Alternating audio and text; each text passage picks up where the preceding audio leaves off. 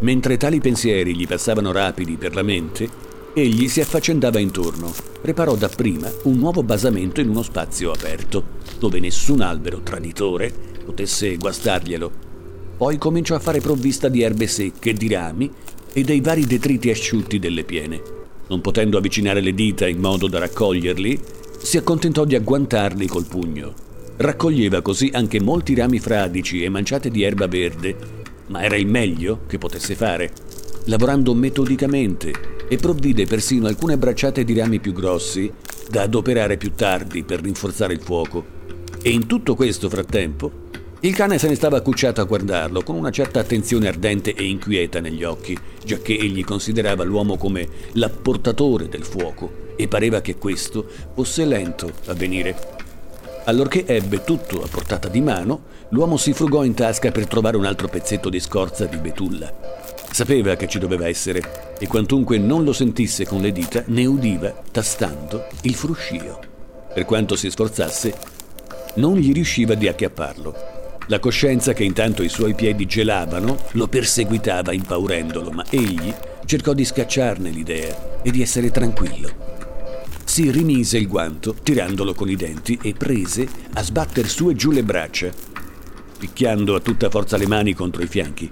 Non desistette da tale esercizio, nemmeno rialzandosi, mentre il cane, con la coda di lupo a spazzola, arrotolata intorno alle zampe anteriori e le orecchie aguzze tese in avanti con ardore represso, continuava a fissarlo. E l'uomo, pestando e agitando braccia e gambe come un forsennato, non poteva trattenere un gran senso di invidia nel vedersi davanti quella creatura così calda e sicura nel suo vestimento naturale. Dopo qualche po', egli avvertì i primi lontani segni che le sensazioni riprendevano nelle dita battute. Poi il debole formicolio divenne man mano più forte fino a mutarsi in una fitta, acuta e dolorosa, che egli accolse con soddisfazione. Si tolse il guanto dalla mano destra e riuscì a cavar fuori la scorza di betulla. Le dita esposte si intorpidirono subito di nuovo, poi trasse il mazzo di zolfini. Ma già il rigore eccessivo dell'atmosfera aveva scacciato ogni palpito di vita nelle sue dita. Mentre tentava di separare i fiammiferi l'uno dall'altro, l'intero mazzo gli cadde nella neve ed egli cercò inutilmente di raccoglierlo. Le dita, morte, non potevano né stendersi né far prese. Egli divenne prudentissimo Cacciato dalla mente il pensiero dei piedi, del naso e delle guance che gli si stavano assiderando, si dedicò con tutta l'anima a quei fiammiferi.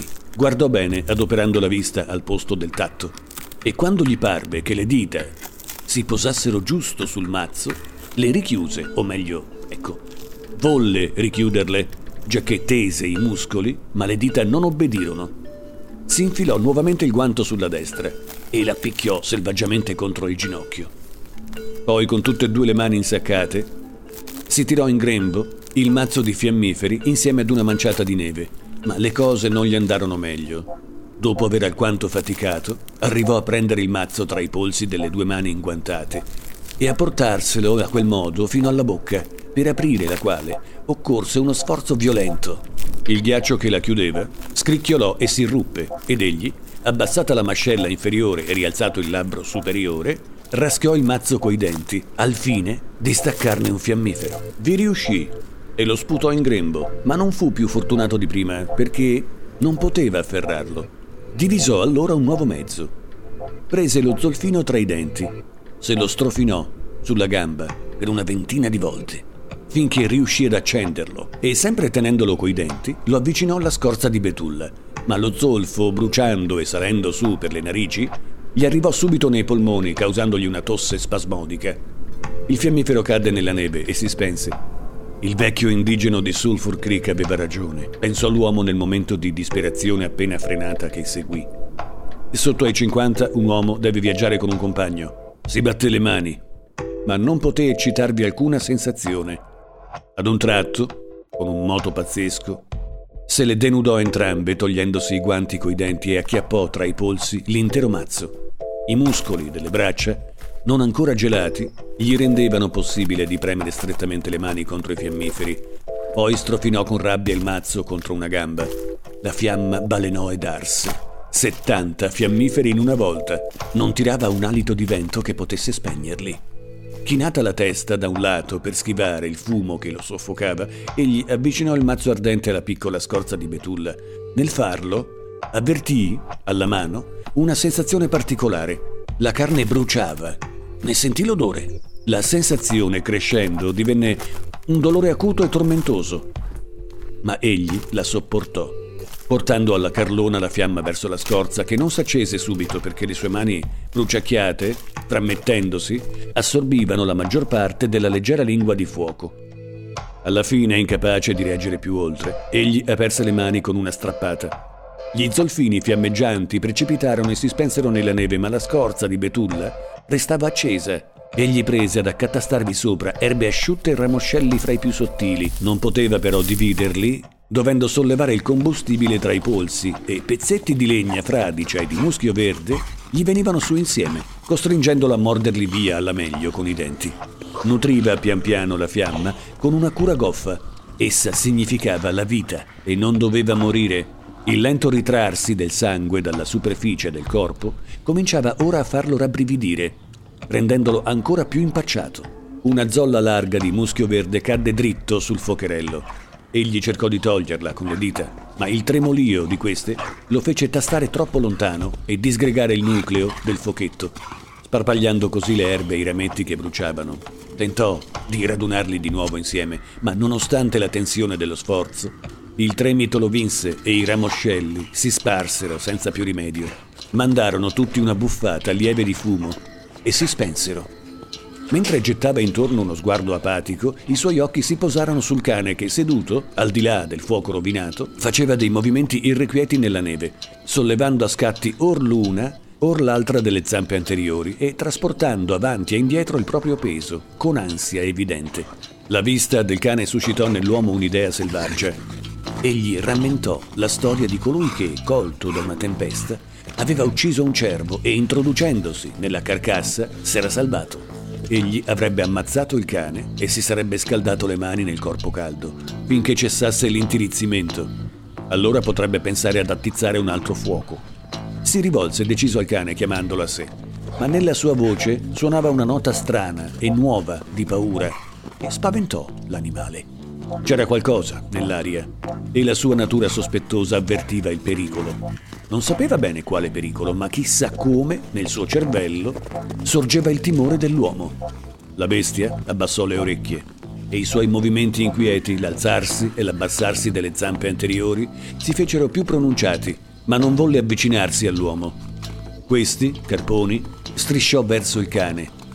La posizione inusitata destò nuovamente il sospetto e con un balzo l'animale si portò un po' di fianco. L'uomo si rizzò a sedere nella neve e si sforzò di essere calmo. Poi, messosi i guanti con i denti, si levò in piedi e dovette, in principio, guardare in basso per assicurarsi che stava realmente in piedi, giacché l'assoluta mancanza di sensazioni lo lasciava come sospeso, senza appoggio sulla terra. L'abituale posizione eretta serviva per se stessa a schiacciare dalla mente del cane tutto il tessuto di sospetti, e allorché egli gli parlò in tono perentorio, col sibilo delle frustate nella voce, la bestia, ridiventata obbediente come al solito, gli si avvicinò dolcemente, ma giunto che esso fu a portata, l'uomo perse il dominio di sé medesimo. E stendendo di colpo le braccia verso il cane, restò veramente sorpreso nello scoprire che le sue mani non potevano agguantarlo e che non c'era modo di piegare le dita ormai insensibili. Per un momento aveva dimenticato che erano congelate che l'assideramento continuava a crescere. Tutto ciò avvenne tanto rapidamente che, prima che l'animale riuscisse a schizzare via, ne circondava il corpo con le braccia. Poi si accoccolò adagio nella neve, tenendo sempre a quel modo il cane che si dibatteva, guaendo e cagnolando. Fu tutto quello che riuscì a fare. Tenere il corpo dell'animale stretto tra le braccia e restare là, seduto, Capì subito che non avrebbe potuto ucciderlo, le sue mani, impotenti, gli impedivano così di estrarre e di impugnare il coltello da caccia, come di strangolare il cane. Ad un tratto lo lasciò andare e quello, senza smettere di guaire, scappò via all'impazzata, con la coda tra le gambe. Si fermò un 40 passi più in là e con le orecchie aguzze tese in avanti stette ad osservarlo con curiosità. L'uomo gettò uno sguardo alle proprie mani per rendersi conto di dov'erano e le trovò penzoloni all'estremità delle braccia. Gli parve strano di dover adoperare gli occhi per ritrovare le parti della sua persona. Ricominciò a sbattere su e giù le braccia, picchiandosi le mani inguantate contro i fianchi. Ripeté il movimento per cinque minuti di seguito e il cuore pompò alla superficie abbastanza sangue per fargli cessare un po' il tremito. Nelle mani, però, non si destava sensazione alcuna. Ebbe l'impressione che esse penzolassero come pesi attaccati ai polsi, ma appena cercò di fissare tale impressione, non la trovò già più. Gli venne allora una fosca e opprimente paura, che si cambiò in tormento allorché comprese che non si trattava più semplicemente di gelarsi le dita delle mani o dei piedi, o di perdere queste o quelle, ma di una questione di vita o di morte, col destino contrario. Ciò lo sgomentò al punto che, voltatosi, si diede a correre giù per il letto del fiume lungo l'antico sentiero confuso. D'un balzo il cane lo raggiunse, accompagnandolo. L'uomo correva alla cieca, senza alcuna intenzione, vinto da un terrore pazzo, come non ne aveva mai provato in vita sua. A poco a poco, mentre solcava così i campi sterminati di neve, ricominciò a distinguere le cose intorno. Le rive del fiumicello, le vecchie macchie di alberi, le tremule sfondate e il cielo. La corsa gli aveva fatto bene. Non rabbrividiva più. Forse a furia di correre anche i suoi piedi si sgelerebbero. Ad ogni modo, portandosi abbastanza avanti, poteva forse raggiungere l'accampamento dei ragazzi. Senza dubbio dovrebbe sacrificare le dita dei piedi e delle mani e forse pure qualche parte del viso, ma i ragazzi, curandolo bene, salverebbero certamente il resto della sua persona e nel medesimo tempo un altro pensiero gli si affaccia insistente alla mente, dicendogli che mai egli riuscirebbe a raggiungere il campo dei ragazzi. Essi distavano troppo e il gelo s'era troppo impadronito di lui e che ben presto egli sarebbe morto assiderato. Invano egli lottava contro quest'idea, rifiutandosi di considerarla. Appena ricacciata essa tornava, chiedendo di venire ascoltata, ed egli faticava a non abbandonarvisi lo colpì il fatto di poter correre tanto bene su dei piedi così gelati che egli non s'accorgeva nemmeno di quando toccavano terra, sopportando tutto il peso del corpo. Gli sembrava appena di sfiorare la superficie ghiacciata, senza avere rapporti con il suolo. Una volta, chissà dove, aveva veduto un mercurio alato e si trovò ad almanaccare se Mercurio, nel volare sulla terra, provasse la sua stessa sensazione. Ma non poteva durare a lungo, malgrado tutta la sua volontà, Dopo aver inciampato più volte, alla fine barcollò, fece per riprendersi e cadde. Quando cercò di rialzarsi, si sentì sul punto di svenire. Bisognava che riposasse un poco, per poi riprendere la strada, camminando a passo regolare. Mentre stava così a ripigliare fiato, gli parve di cominciare a sentirsi meglio e quasi caldo. Non rabbrividiva più e gli sembrava che una vampa ardente gli scottasse il petto e tutto il tronco. Eppure, a toccare il naso e le guance, non provava sensazione alcuna. La corsa non era riuscita a sgelarli e lo stesso doveva essere accaduto alle mani e ai piedi.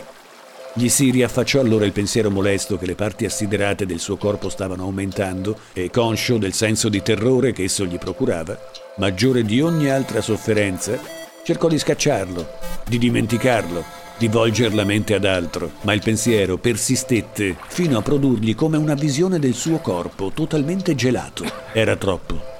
Egli si buttò ad un'altra corsa selvaggia giù per il sentiero. Rallentò ancora una volta per provarsi a camminare semplicemente, ma il pensiero del gelo che s'andava impadronendo di lui lo spinse a correre di nuovo. Il cane continuava a trottargli alle calcagna. Quando egli cadde per la seconda volta, esso, arrotolandosi la coda intorno alle zampe anteriori, gli si sedette di fronte, fissandolo con intenta curiosità. Il calore e la sicurezza dell'animale incollerirono l'uomo, il quale prese a maledirlo finché quello non abbassò le orecchie placidamente. Questa volta il tremito tornò all'uomo più presto. Egli soccombeva nella battaglia aspra contro il gelo e lo penetrava da tutte le parti. Tale pensiero lo spinse a correre per altri cento piedi, oltre i quali egli vacillò e cadde lungo, disteso. Fu l'ultima volta che si lasciò vincere dalla paura. Rimessosi e ripreso il dominio di se medesimo, egli si rizzò a sedere e indugiò la mente sull'idea di incontrare la morte con dignità. Sebbene la cosa, sebbene la cosa non gli si presentasse in questa forma, pensò invece di essersi reso ridicolo davanti a se stesso con quel suo correre all'impazzata come una gallina a cui si tira il collo. Tale fu infatti il paragone che gli si presentò. Bene, Era scritto ormai che gli doveva gelare interamente, tanto valeva accogliere la cosa in modo decoroso. Gli sopraggiunsero, insieme a questa affatto nuova tranquillità di spirito, i primi sintomi di sonnolenza. Bell'idea, pensò, scivolar via, dormendo fino alla morte. Era come prendere un anestetico. Morire assiderati non era poi così brutto, come credeva la gente. E c'erano delle morti assai peggiori. Si raffigurò i ragazzi che il giorno appresso sarebbero andati in cerca del suo corpo e ad un tratto si ritrovò con loro avanzando lungo il sentiero in cerca di se stesso. Giungevano ad un'ansa tortuosa del fiume e là egli si ritrovava, giacente nella neve. Tuttavia non si apparteneva già più perché, pure in quel momento, era fuori del suo corpo, in piedi coi ragazzi, che fissava se stesso nella neve. Faceva certamente freddo, pensò, in un ultimo barlume di coscienza, Tornato che fosse negli Stati, avrebbe potuto raccontare alla gente di laggiù che sorta di freddo aveva provato. Lentamente passò da questa visione a quella del vecchio compagno di Sulphur Creek, il quale gli apparve chiaro, davanti, fissando la pipa, in un ambiente comodo e caldo. Avevate ragione, vecchio saggio, avevate ragione, borbottò l'uomo, rivolto all'indigeno. Da quel momento l'uomo si immerse nel sonno più dolce e consolante che avesse mai conosciuto il cane gli sedeva di fronte in attesa. Non c'erano indizi di un prossimo fuoco. D'altronde mai nella sua esperienza s'era presentato al cane il caso di un uomo che seduto a quel modo nella neve non accendesse un fuoco. Mentre il crepuscolo si incupiva, la smania del fuoco dominò il cane, il quale con un grande dondolare delle zampe anteriori guaì debolmente, abbassando poi le orecchie in attesa dei rimproveri che l'uomo gli avrebbe rivolti. Ma l'uomo taceva più tardi il cane guaì ad alta voce e più tardi ancora, avvicinatosi all'uomo, fiutò l'odore della morte, arricciò il pelo e retrocesse lontano. Indugiò, tuttavia, ancora un po', ululando col muso verso le stelle che danzavano e scintillavano luminose nel cielo freddo. Poi, voltandosi bruscamente, cominciò a trottare giù per il sentiero, in direzione del noto accampamento, dove si trovavano altri provvidi elargitori di cibo e di fuoco.